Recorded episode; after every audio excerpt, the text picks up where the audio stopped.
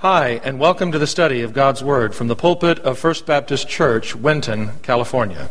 We've been looking at Paul's letter to the Philippian Christians. Let's return there, if you will, to chapter 1. Philippians chapter 1. We have focused for the last several Sundays on this prayer that the Apostle Paul has prayed for the Philippian Christians, and we'll take a look at it again this morning. Philippians chapter 1.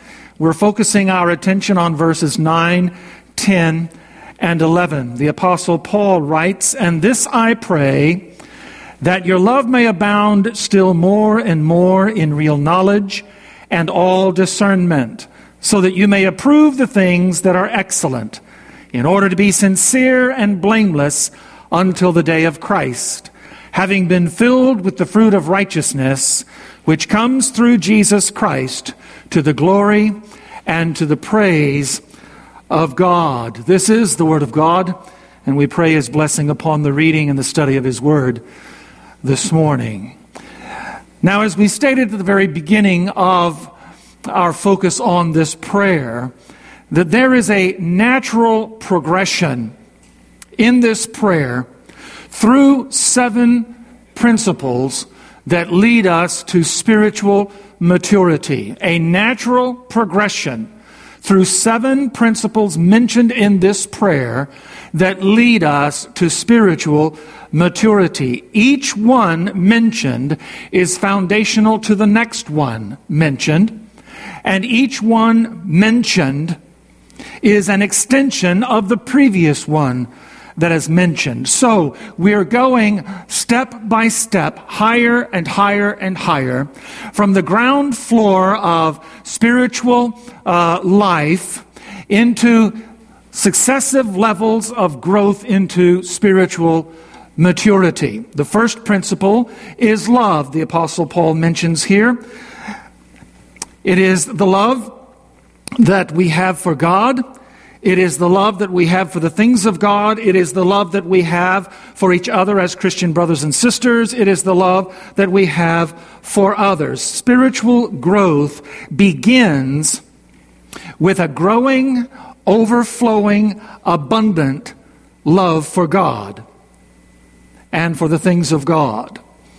Now, this love that he mentions here in verse uh, 9, and this I pray that your love may abound. This love here is rooted in God Himself. We're not talking about a superficial human emotional love. We're talking about a godly love that is rooted within God Himself. Now, there is emotion to this love, but the main principle of God's love is His commitment and His desire to meet the needs in each and every child of His kingdom. Just like agape love here in in uh, our fellowship and other fellowships all across the Central Valley and uh, uh, throughout California and across the nation and the world. Those who experience and express godly love do not do so because of some warm fuzzies that they have going on in their, uh, you know, butterflies in the stomach or in the chest. No. Godly love says, I see a need in your life, a spiritual need, a physical need, a moral need, a family need, a personal need, a vocational need, an economic need in your life. And God's love in me compels me to reach out and to minister to that need in your life. That's godly love. That's the love that God has demonstrated toward us. That's His love toward us. 1 John chapter 4 verses 7 and 8. Beloved, let us love one another for love is from God and everyone who loves is born of God and knows God. The one who does not love does not know God for God is love. Love is not just an attribute of God. Love is a very vital part of God's nature. It is a part of His essence. It is a part of who He is as God. And so the love that we are to have, this abounding love that the apostle Paul prayed for, for the Philippians, and the kind of love that we're supposed to have for each other, is an ever increasing love for each other, for God, and for uh, the lost people of our world, rooted in God Himself. Now, if you are a Christian, you know that God loves you. God loves you. You wouldn't be saved if God didn't love you. In 1 John chapter 4 verses 9 and 10, by this, the love of God was manifest in us that God has sent his only begotten Son into the world so that we might live through him. That is salvation. We might live through him, through Jesus Christ. In this love, not that we loved God, but that he loved us and sent his Son to be the propitiation for our sin. In other words, love is never static. Love is always active. You get that? It's one thing to tell a person that you love that person. It's quite another thing to demonstrate that love for that person. Amen? And God sets the example for you and for me. God doesn't just tell us that He loves us by writing it in the sky or having some apostle print it in the book. God has demonstrated His love toward us in that while we were yet sinners, He died. His Son, Jesus Christ, died for us on the cross. And so now, because we understand the love of God and we realize that God loves us, we must also love one another. John chapter 13, verses 34 and 35, Jesus says to his disciples, A new commandment I give you, that you love one another, even as I have loved you, that you also love one another.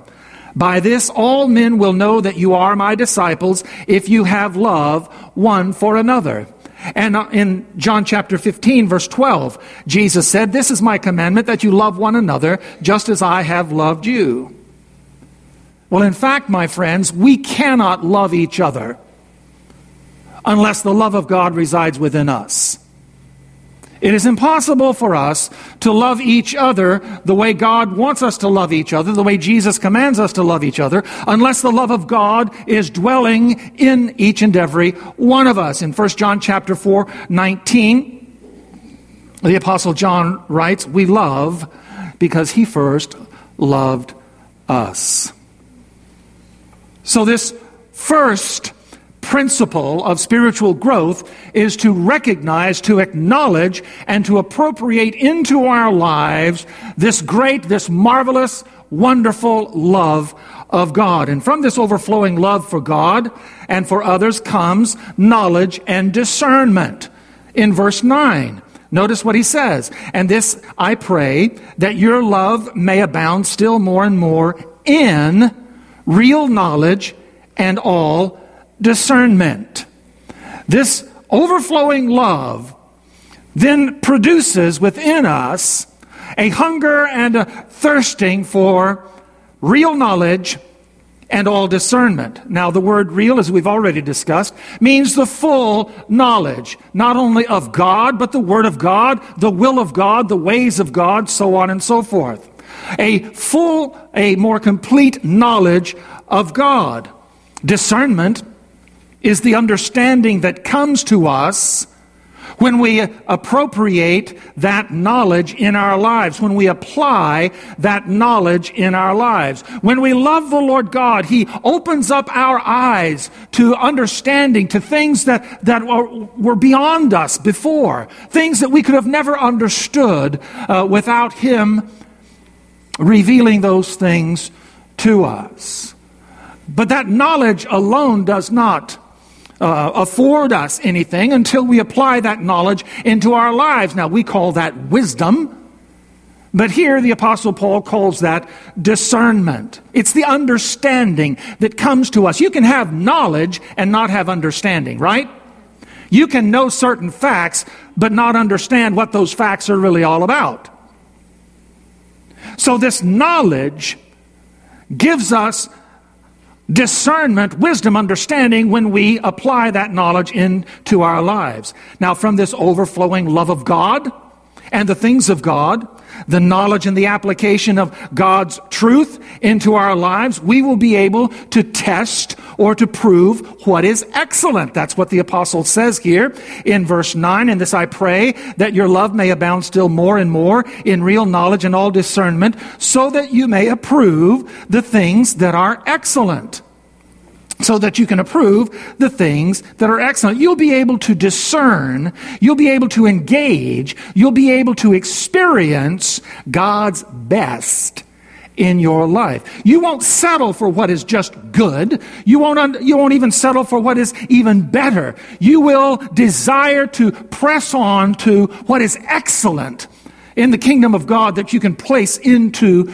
your life. Christians, true Christians who are in growth mode, who are in the, um, the, uh, on the pathway to spiritual growth and development, do not settle for uh, just this, that, or the other. They want to press on to what is the best that God has to offer for them. And that's again what the Apostle Paul outlines here.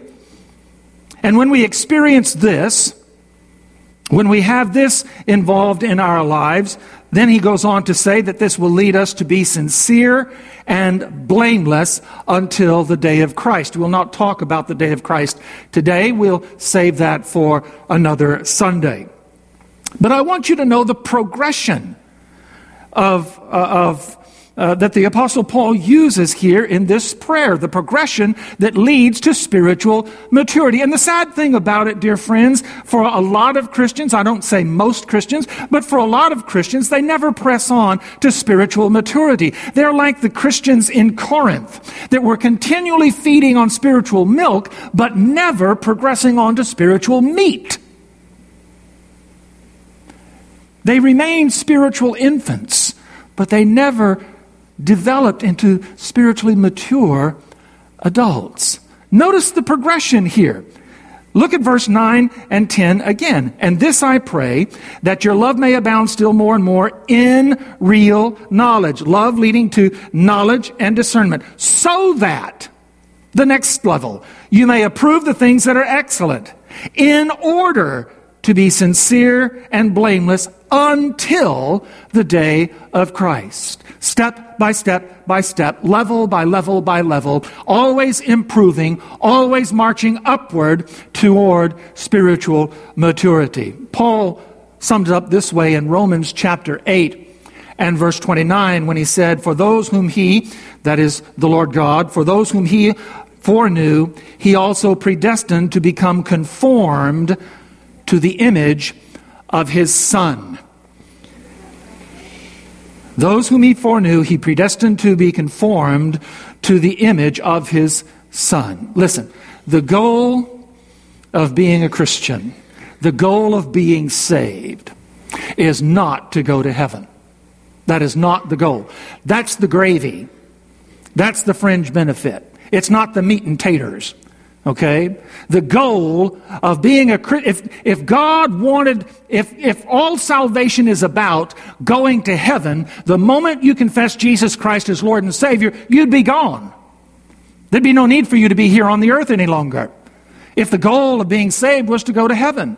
But God has left us here for a reason. There is a purpose why we as Christians remain in the earth. And the goal of our being here as Christians is to experience the gradual change that comes in spiritual maturity that brings us to the image, the likeness of Jesus Christ as sons and daughters of God.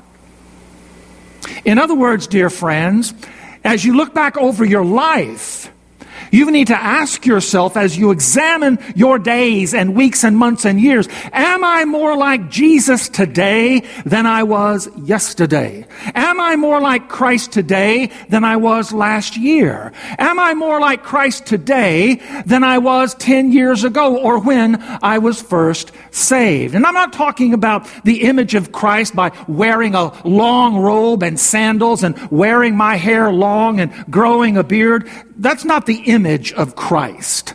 The image of Christ is the character and the nature and the conduct that Jesus was involved in while he was here on the earth. His love for the Father, his love for the lost, his love for the hurting, his willingness uh, to reach out and to touch people with the love of God, his compassion toward those who were dying in sin, his purity of life loving God so much that he was unwilling to yield to temptation and to sin. His conversation with people, always uplifting, always directing their attention toward the kingdom of God. That is the image of Christ that we are to be conformed to. That is what salvation is really all about in your life and in my life. And that can only come when we take those appropriate steps that bring on spiritual maturity in our lives. We're not there yet. And we will never arrive in this life, but we are moving ever upward each and every day that we live for Jesus Christ. Now, this morning, uh, I want to focus our attention on the principle of sincerity and blamelessness. Two principles uh, that are uh, tied together. They're twins, they're two sides of the same coin. So I want to deal with them together this morning. First of all, sincerity and then blamelessness. Notice what the apostle Paul says. In this I pray that your love may abound still more and more in real knowledge and all discernment so that you may approve the things that are excellent in order to be sincere and blameless. Now, what does that mean?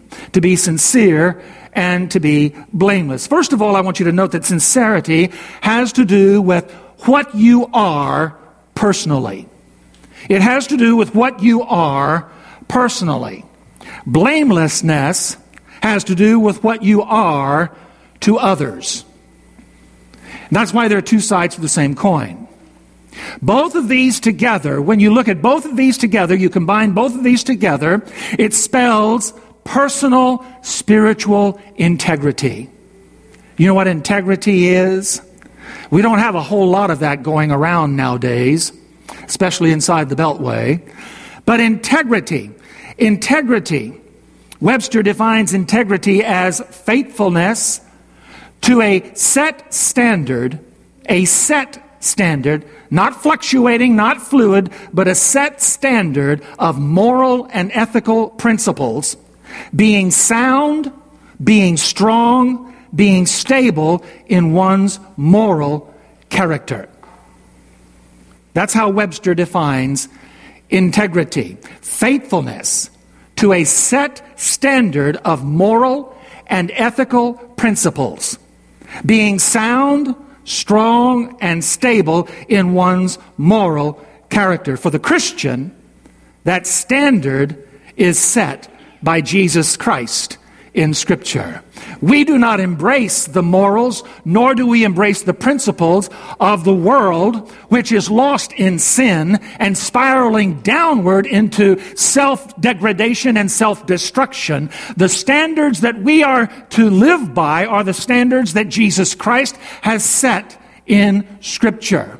So, integrity for the Christian is to live by a set standard set by Jesus Christ Himself, a set standard of moral and ethical principles. Now, that's integrity. And I would ask you this morning if, if you're a Christian, uh, are you uh, a Christian that has integrity? Are you a Christian who is in, who has integrity in your life this morning? The word sincere, let's take a look at the word sincere. The word sincere means to be genuine. To be genuine.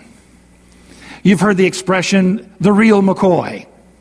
Back home in Arkansas, we used to say, all wool and a yard long. The real deal. The genuine article. That's what sincerity means. It means to be genuine. On the ancient threshing floors, a farmer sifted his grain by gently rolling the wheat and then tossing it in the air to separate the kernels of wheat from the chaff or from the husks, resulting in pure wheat. We're all familiar with cotton pickers. Central Valley, we have hundreds and hundreds and hundreds of acres of cotton fields. Today's farmer takes his cotton to a gin. Not what's in a bottle, but a building that's got machinery in it. He takes his cotton to a gin so that the cotton fiber can be separated from the seeds and from the debris that was collected during the harvest, resulting in pure cotton. Gold ore is put into a furnace and heated up red hot so that the impurities in that ore are melted off and pure gold can be produced. That's the idea behind the word sincere. It is to be made pure or free from impurity, from defilement, from corruption. We would say today it is to be free from sin.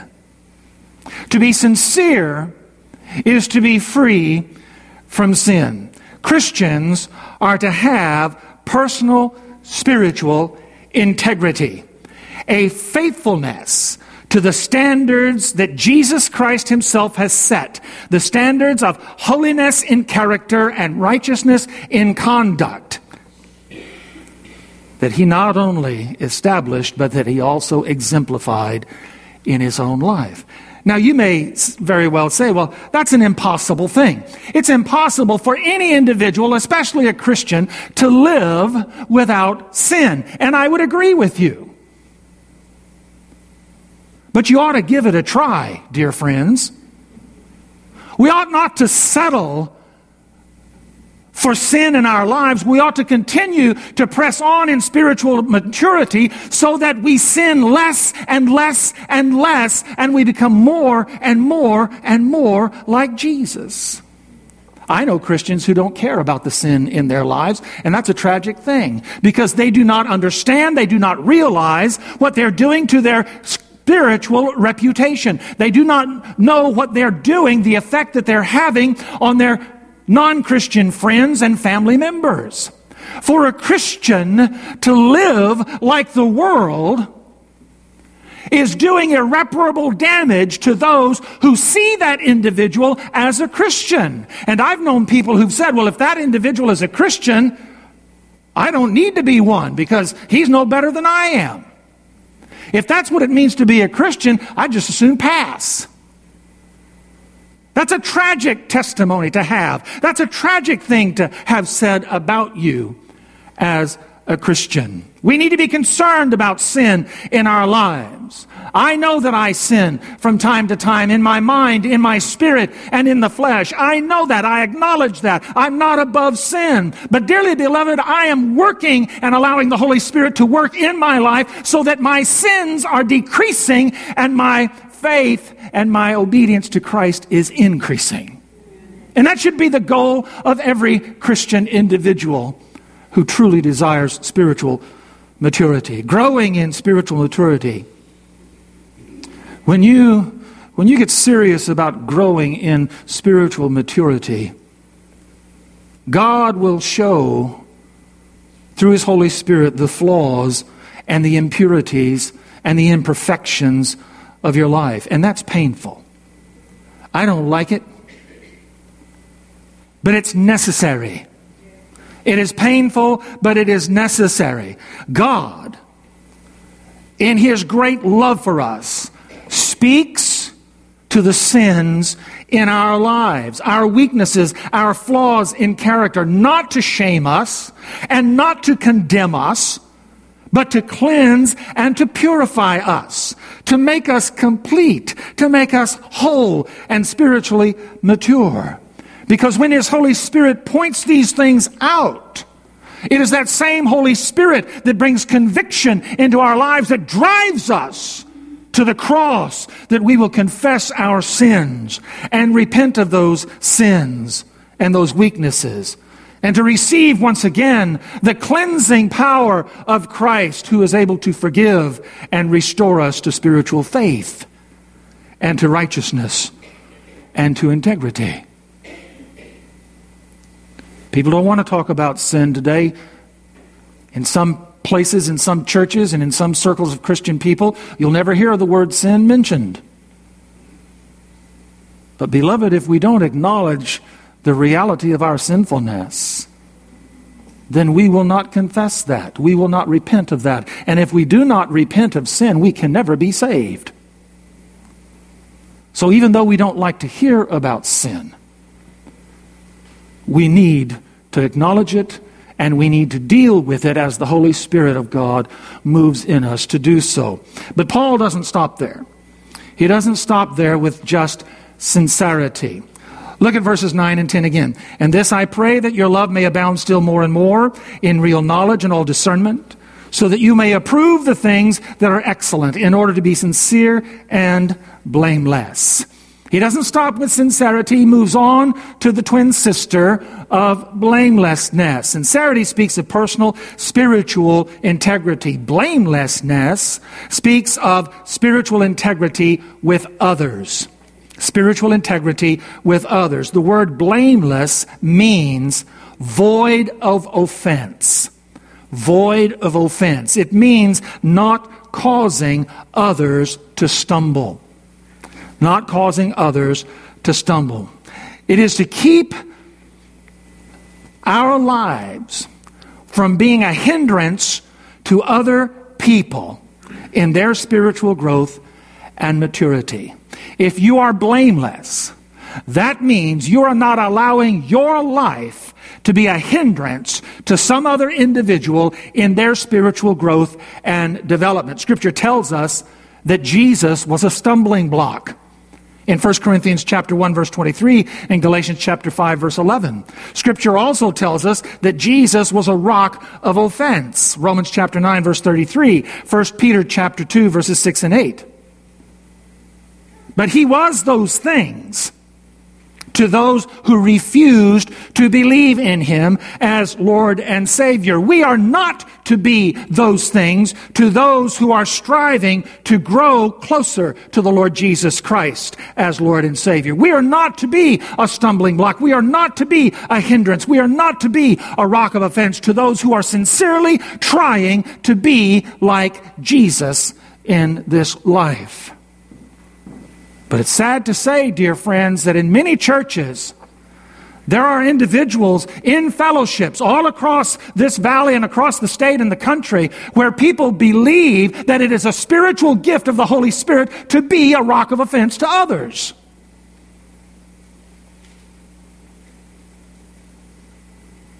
But it's not. The Holy Spirit is about unity. The Holy Spirit is about obedience to the, the, to the will and to the Word of God. The Holy Spirit is about bringing people together in the love of Jesus Christ so that we can love one another, we can serve one another, we can minister with each other the kingdom of Christ to a lost and dying world. If we become contentious, if we become a rock of offense, if we become a stumbling block to others, especially in the fellowship, then the kingdom of God in that particular place is fragmented the kingdom of God is weakened. The kingdom of God is compromised. Now, the Bible tells us that Christians are not to be a stumbling block to others. Romans chapter 14, verse 13. Therefore, let us not judge one another anymore, but rather determine this not to put an obstacle or a stumbling block in a brother's way not to put a stumbling block or an obstacle in a brother's way. 1 Corinthians chapter 8 and verse 9. But take care that this liberty of yours, this freedom that you have in Jesus Christ, this liberty of yours does not somehow become a stumbling block to the weak. Let me give you a couple of examples. In Matthew chapter 16 and verse 23, Jesus said to the apostle Peter, let me give you a little background here. Jesus and the disciples were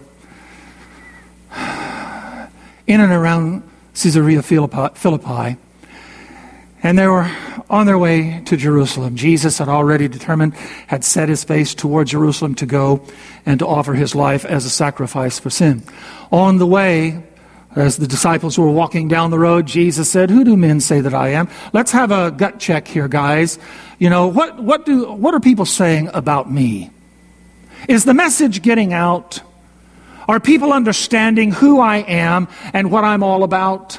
And the disciples, you know, they responded, well, some say that you're John the Baptist come back to life. Some say that you're one of the great prophets like Elijah. Some say this, some say that. And then Jesus said, but who do you say that I am? When the rubber hits the road, fellas, when we get down to brass tacks, who do you believe me to be? Peter steps up to the plate, as Peter was always prone to step up to the plate. You are the Christ. You are the Son of the living God. And Jesus said, Blessed are you, Simon Peter. Flesh and blood didn't reveal this to you, but my Father has revealed this to you. And I say, Blessed are you, Peter, for upon the rock, that is, upon the solid confession of your belief in who I am, I will build my church. Not a day later, Jesus tells the disciples in more detail that he is going to Jerusalem. He's going to turn himself over to the elders of Israel. They will try him, they will condemn him, and they will put him on the cross. And again, Peter steps up to the plate and he says, I ain't never going to let that happen. That ain't ever going to happen. I forbid that to happen, and, and I, am going to I'm, I'm going to prevent that from happening. And Jesus said to him, Matthew 16, 23, Get behind me, Satan. You are a stumbling block to me. For you are not setting your mind on God's interests, but on man's. Point here Christians are a stumbling block to others when their lives focus on the things of the world, on the things of men, and not on the things of God. Peter was saying, I'm not going to let you die. I love you. You're my leader. You're our Messiah, and I'm not going to let you die. And Jesus was saying, You are a stumbling block to the will of God. You are trying to prevent what God has ordained in eternity past. And you're doing it not because of your spiritual maturity and your desire to see the will of God performed. You're doing it because of your own fleshly desires. You're looking upon it as a man looks upon it, not as God wills it. And dearly beloved, as Christians, we can fall into that same trap of the apostle Peter. We will say, Lord God, I don't want to do what you want me to do today. I'm tired. I'm weak. I'm weary. I don't have the time. I don't have the energy. I don't have the effort. I really don't have the desire. You become a stumbling block to the will of God when you stand in God's way. But you also become a stumbling block to your Christian brothers and sisters when you will not permit them to follow God's will in their life. You become a stumbling block to that brother or sister who desires to follow the Lord, who wants to serve the Lord, who wants to get involved in the work of the Lord, and you say, No, nope, ain't got no room for you. Nope, ain't got no time for you. Nope, you know, sit a while longer. You know, you got to learn this a little bit better. You got to go that a little bit. You got to get some more experience. How am I going to get any experience if you don't let me serve? We become a stumbling block to other individuals when we are focused more on the things of men, the things of the flesh, the things of the world, and not on the things of God. Another example to the church in Pergamum, Jesus said in Revelation chapter 2, verses 14 and 15. I have a few things against you, Jesus said, because you have there some who hold the teachings of Balaam, who kept teaching Balak to put a stumbling block before the sons of Israel, to eat things sacrificed to idols, and to commit acts of immorality. So you also have some in the same way hold the teaching of the Nicolaitans. What is the point? The point here is that Christians can become a stumbling block when they turn others away from Jesus Christ by their preaching and their teaching and their mentoring. What? Christians involved in turning people away from Jesus Christ? Oh, I've seen it done many, many times.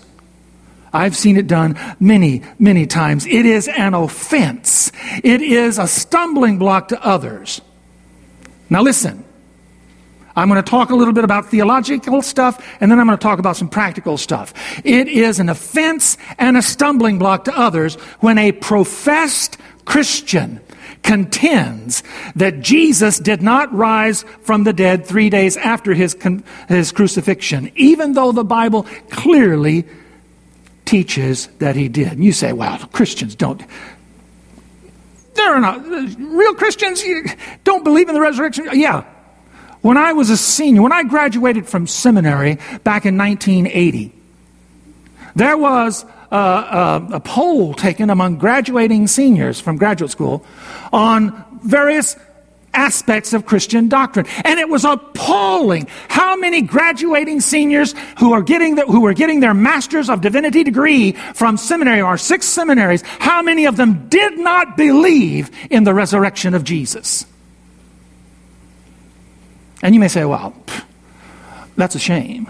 Yeah, it's a shame because these guys were going out and starting pastoring churches and they were spreading their poisonous, their false doctrine to the people that they were teaching and preaching and mentoring in those churches.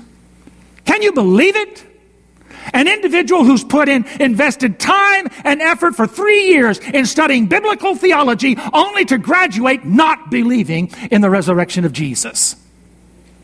Yeah, Christians can espouse false doctrine in the Christian church, absolutely in the Christian church. It's a, an offense and it's a stumbling block to others when a professed Christian argues that there is no hell. That there is no hell where Satan, his demons, and all who reject the Lord Jesus Christ will dwell forever, especially when Jesus warned people about the horrors of hell more than he taught on the blessedness of heaven. And yet there are multiplied hundreds, if not thousands, of Christians who do not believe in hell. I, I, know of a couple of professors in our seminaries who don't believe in hell. They believe in annihilism, but they do not believe in hell. It's an offense and a stumbling block to others when a professed Christian rejects that Jesus Christ is the only means of salvation, even when the scripture clearly testifies that Jesus is the way, the truth, and the life, and that no man can come to the Father except through him. But I know a number of individuals who profess to be Christian who believe that there are other ways and other means to get to heaven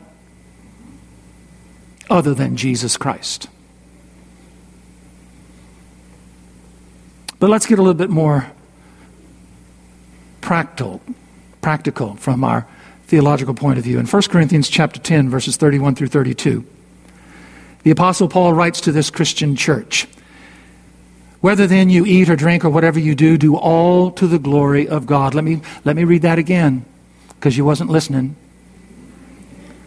Whether then you eat or drink or whatever you do, do all to the glory of God. Do you do all to the glory of God? Are, is that what you're about in your life today? When you look at your life, when you examine who you are and what you do, can you honestly say that you are striving to do all to the glory of God? And then he goes on to say, Give no offense either to Jews or to Greeks or to the church of God. Don't be a stumbling block to those who do not know Christ, and don't be a stumbling block to those who do know Jesus Christ. Now, in the Corinthian church, just listen. In the Corinthian church, this is a Christian church in the days of the Apostle Paul. In the Corinthian church, there was a man who was in an immoral sexual relationship with his mother in law with his stepmother, excuse me, with his stepmother. An immoral sexual relationship with his stepmother in the Christian church. And it wasn't a secret. Everybody knew about it. But nobody said anything about it. Nobody did anything about it. In that church, there were people who were contemptuous toward those who were weaker in the faith. They were, They wouldn't permit the weaker ones to participate in some of the higher spiritual activities of the church. and they were holding those who were weaker in the faith in contempt. In that church, though, there were those who bragged that they were more spiritual because they were disciples of Peter or of Paul or of Apollos. Well, if you weren't baptized by Apollos, huh, or if you weren't baptized and discipled by Peter,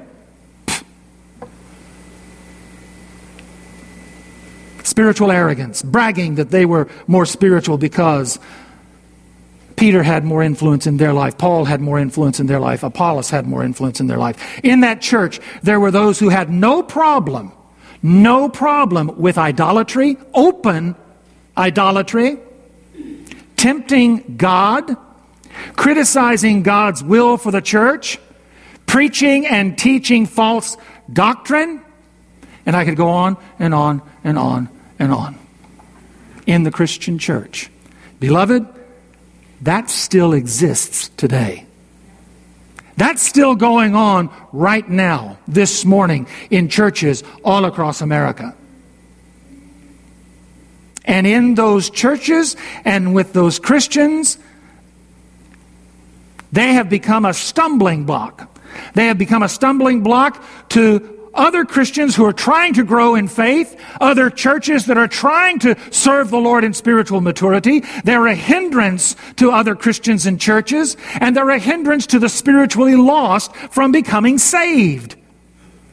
And they're also a hindrance to our culture from becoming moral and ethical.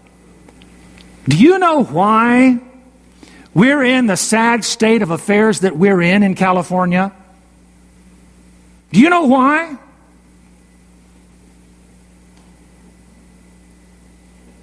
Think about it. So the word here is this. The word here is this. If you profess faith in Jesus Christ, you're expected. It's not optional. It's not a good suggestion. It's not a great idea. You're expected to live a life of personal spiritual integrity.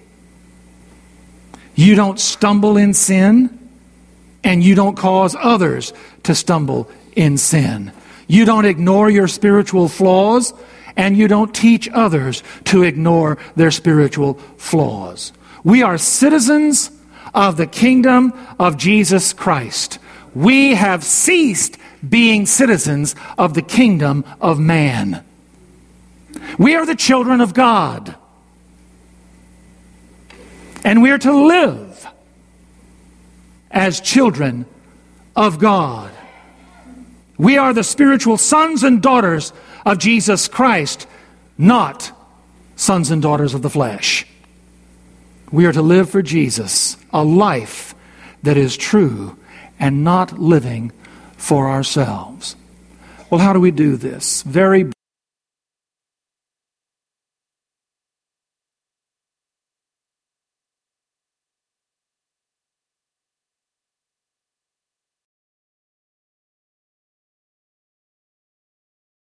briefly, let me close this by citing two passages of Scripture Romans chapter 12, verses 1 and 2. You know it very well. Turn there if you will. You haven't been thumbing through your Bible this morning, so let's take a look at Romans. You're in Philippians, so turn left and go back to Romans chapter 12, verse 1 and 2.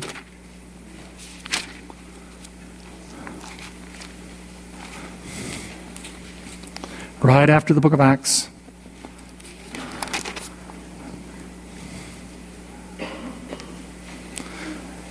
The Apostle Paul writes to the Roman Christians Christians who lived in Rome under the Caesars, who were as immoral as a junkyard dog, power hungry, power mad, adulteress, vainglorious, arrogant, bloodthirsty. And there were Christians living under that in Rome. Paul says, I urge you, I beg you, I implore you. Therefore, brethren, by the mercies of God, present your bodies a living and holy sacrifice acceptable to God, which is your spiritual service of worship. How do I do that? Verse 2 Do not be conformed to this world, but be transformed by the renewing of your mind. We've got to start thinking differently. We've got to start thinking correctly. We've got to start thinking biblically. We have accommodated the world too much in our own lives, in our own families, in our own churches. We have accommodated the sin and the self destructiveness of the world in our own lives. Paul says, You can't let that happen. Don't let that happen. You've got to change your way of thinking. Do not be conformed to this world, but be transformed by the renewing of your mind, that you may prove, that you may test what the will of God is, that which is good and acceptable and perfect. In James chapter 4, verse 4, the apostle James writes, Do you not know that friendship with the world is hostility toward God? Therefore, whoever wishes to be a friend of the world makes himself an enemy of God. Do you realize, even Christians, even a, a, Christian, man or woman, who decides to turn away from the things of God and to go back into the world is an enemy of God. Worldliness is an enemy of God. It has no place in a Christian's life.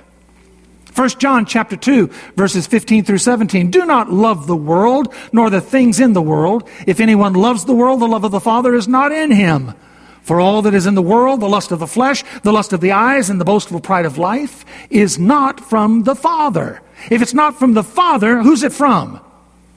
You can say it Satan. It's all right to say his name. He's the enemy. Can't fight the enemy if you don't know who he is. It's not from the Father. It's from Satan. And those who are practicing those kinds of things, whether you call yourself a Christian or not, those who practice those kinds of things are practicing the will and the ways of Satan, not the will and the ways of God. The world is passing away. And here's where we lose perspective, dear friends. The world is passing away, and also its lusts, but the one who does the will of God lives forever. So, if you're a Christian today, be a Christian who loves the Lord and others with an abundant, ever increasing love. Be a Christian who pursues in depth knowledge of God's truth. Be a Christian who practices God's truth faithfully in your life. Be a Christian who tests and proves all things for their superior value to you and your spiritual growth to maturity. Be a Christian who has personal spiritual integrity and who lives a life that does not cause others to spiritually stumble or to be offended. And this we will do to the praise and to the honor and to the glory of Jesus Christ. Amen. Stand with us. David, come and lead us in a song. I'm so glad